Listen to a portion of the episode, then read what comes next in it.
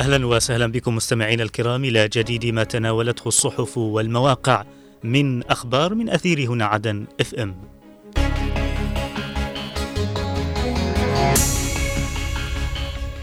البداية من موقع المجلس الانتقالي ومنه نقرأ الرئيس الزبيدي استعادة الدولة خيارنا الوحيد ولا تراجع عنه. تنفيذية انتقال حالمين تعقد اجتماعها الدوري لشهر ديسمبر. أكد الرئيس القائد عيدروس قاسم الزبيدي رئيس المجلس الانتقالي الجنوبي نائب رئيس مجلس القيادة الرئاسي ثبت المجلس الانتقالي على موقفه السياسي والمتمثل في استعادة الدولة الجنوبية كاملة السيادة. جاء ذلك في كلمته التي ألقاها في الاجتماع الموسع الذي نظمته الأمانة العامة لهيئة رئاسة المجلس أمس للقيادات المحلية للمجلس في العاصمة عدن ومنسقياته في كليات الجامعة. حيث استعرض آخر التطورات المرتبطة بالعملية السياسية وخارطة الطريق المقدمة من قبل المبعوث الأممي السيد هانس جراندبارغ بالإضافة إلى تصعيد ميليشيا الحوثي في البحر الأحمر وباب المندب وخليج عدن. وأكد الرئيس الزبيدي خلال الاجتماع الذي حضره الأمين العام للأمانة العامة الأستاذ فضل الجعدي أن ملف قضية شعب الجنوب سياسيا وصل إلى مرحلة متقدمة اقليميا ودوليا.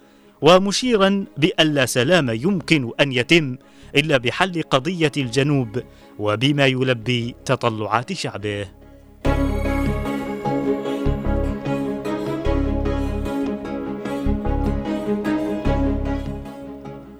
وقفت تنفيذية انتقال حالمين بمحافظة لحج أمس خلال اجتماعها الدوري برئاسة العميد ناجي عبد الله الكربي أمام العديد من القضايا والمواضيع المدرجة في جدول أعمالها وفي مقدمتها التقرير الشهري وخطة أنشطة الفصل الأول للعام القادم مشددة على ضرورة بذل المزيد من الجهد بكل الجوانب السياسية والأمنية والخدمية وتعزيز العمل التنظيمي وتطويره.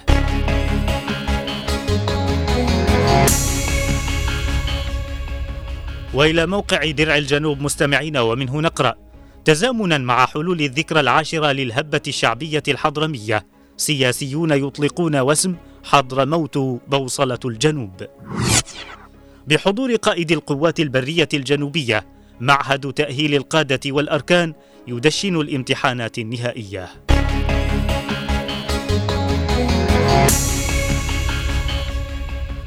أكد سياسيون ونشطاء جنوبيون أن أبناء حضرموت عبروا في أكثر من مناسبة عن موقفهم الداعم والمؤيد للمجلس الانتقالي الجنوبي والرئيس القائد عيدروس الزبيدي معلنين رفضهم الكامل لدعوات التجزئة ومشاريع التمزيق الهادفة إلى خلق الفتن بين أبناء حضرموت خاصة والجنوب عامة.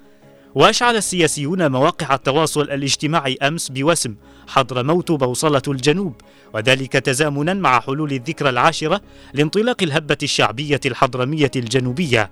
مشيرين فيه إلى خبث جماعة الإخوان السعية إلى سلخ حضرموت عن الجنوب ومؤكدين أن حضرموت جنوبية الهوى والهوية. السياسيون خلال وسمهم شددوا على ضرورة التصدي لمحاولات تفكيك قوات النخبة الحضرمية الجنوبية أو محاولة منافستها في صلاحياتها الأمنية محذرين من مغبة التمادي في خدمة أجندة قوى الاحتلال اليمني.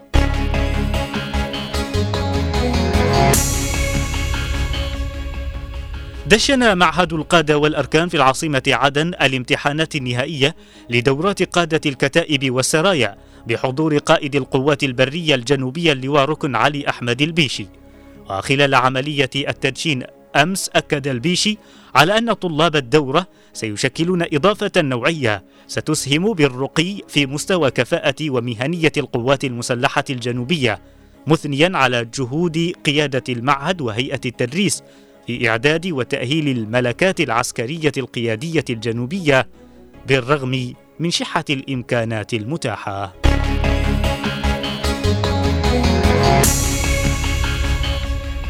وإلى صحيفة الرابع من مايو مستمعين ومنها نقرأ محافظ سقطرى يلتقي مدير العمليات العسكرية المدنية بالقوات المشتركة تدشين العمل بمشروع الإنارة بالطاقة الشمسية لخط الحسوة.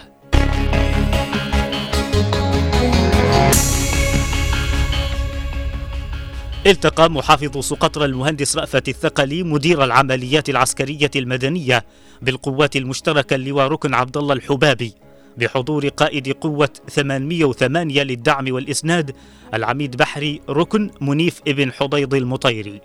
وناقش الثقل خلال اللقاء مع اللواء الحبابي متطلبات الأرخبيل الإغاثية والتنموية في مختلف الجوانب.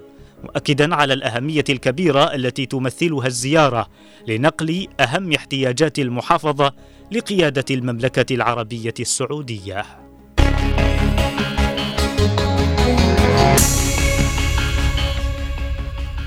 تنفيذا لتوجيهات معالي وزير الدولة محافظ العاصمة عدن الأستاذ أحمد حامد لملس دشن مكتب الأشغال العامة والطرق بالعاصمة أمس العمل بمشروع إنارة خط الحسوى بالطاقة الشمسية بتمويل من السلطة المحلية بالمحافظة.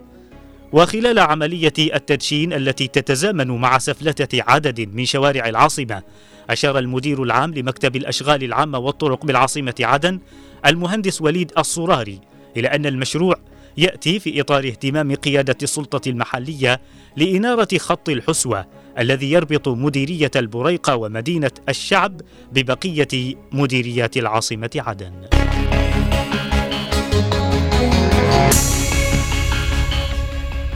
وإلى موقع عدن 24 مستمعين ومنه نقرأ. انتقال الضالع يدشن دورة تدريبية في أساسيات الإدارة. رئيس تنفيذية انتقال شبوة يؤكد على أهمية منصة تكوين شبواني بل تمكين شبواني في خدمة شباب المحافظة.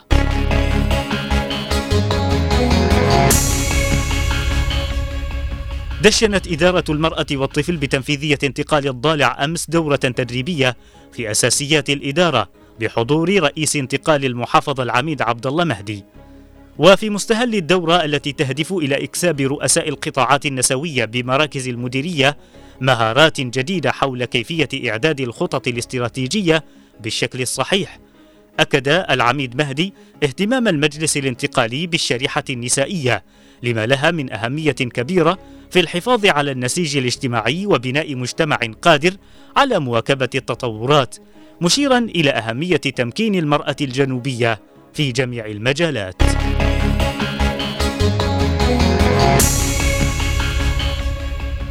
أشاد رئيس الهيئة التنفيذية بانتقال محافظة شبوة الأستاذ عبد العزيز بن لكسر بالدور الكبير لمنصة تمكين شبواني في إنشاء قاعدة بيانات شاملة للخريجين من أبناء المحافظة للاستفادة منها في سوق العمل الحكومي والخاص. وأكد باللكسر خلال لقائه أمس مدير منصة تمكين شبواني ماجد السليماني ومدير البرامج المهندس ميثاق لجدع على أهمية الاستمرار في عمل المنصة وتحديثها لاستيعاب كل الشباب والطاقات العملية والإنتاجية من أبناء المحافظة مشيرا إلى أن ذلك سيسهل البحث عن فرص العمل لأبناء المحافظة وكذا الشركات والمؤسسات التجارية والمنظمات المحلية والدولية.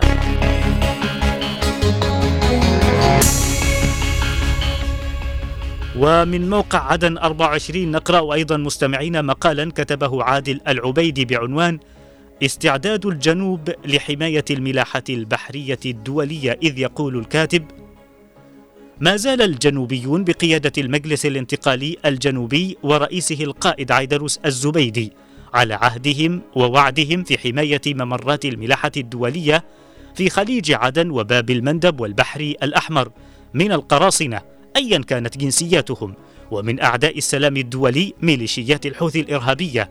هذا التطلع الجنوبي يجب أن يسانده دعم إقليمي ودولي حقيقي. ويتابع الكاتب مقاله فيقول بحكم أن الجنوب يتطلع إلى استعادة دولته المستقلة والاعتراف بها من قبل دول الإقليم والعالم فهو يبدي استعداده مقدما لحماية الملاحة الدولية في مياه وبحار الجنوب الإقليمية. ولا يعني ذلك حسب افتراءات ومزاعم الإخوان والحوثيين أن الجنوب مع العدوان الإسرائيلي على غزة.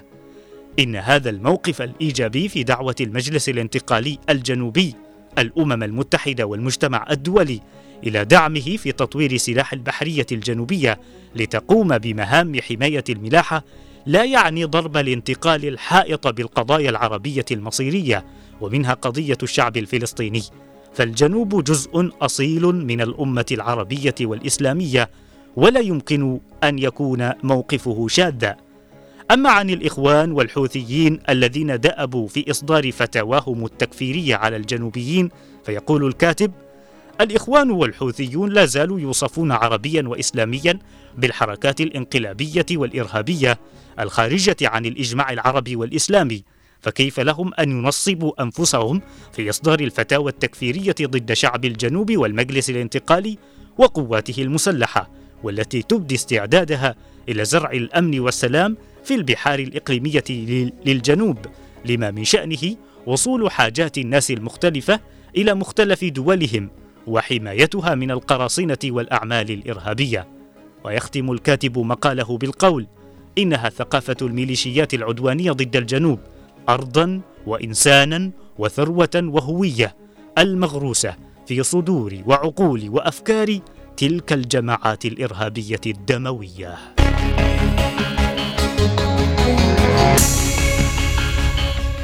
إلى هنا نصل وإياكم مستمعينا الكرام إلى ختام هذه الجولة الصحفية من زاوية الصحافة. أرق التحايا وأعطرها مني ومن زميل من, من الإخراج محمد خليل وفي أمان الله.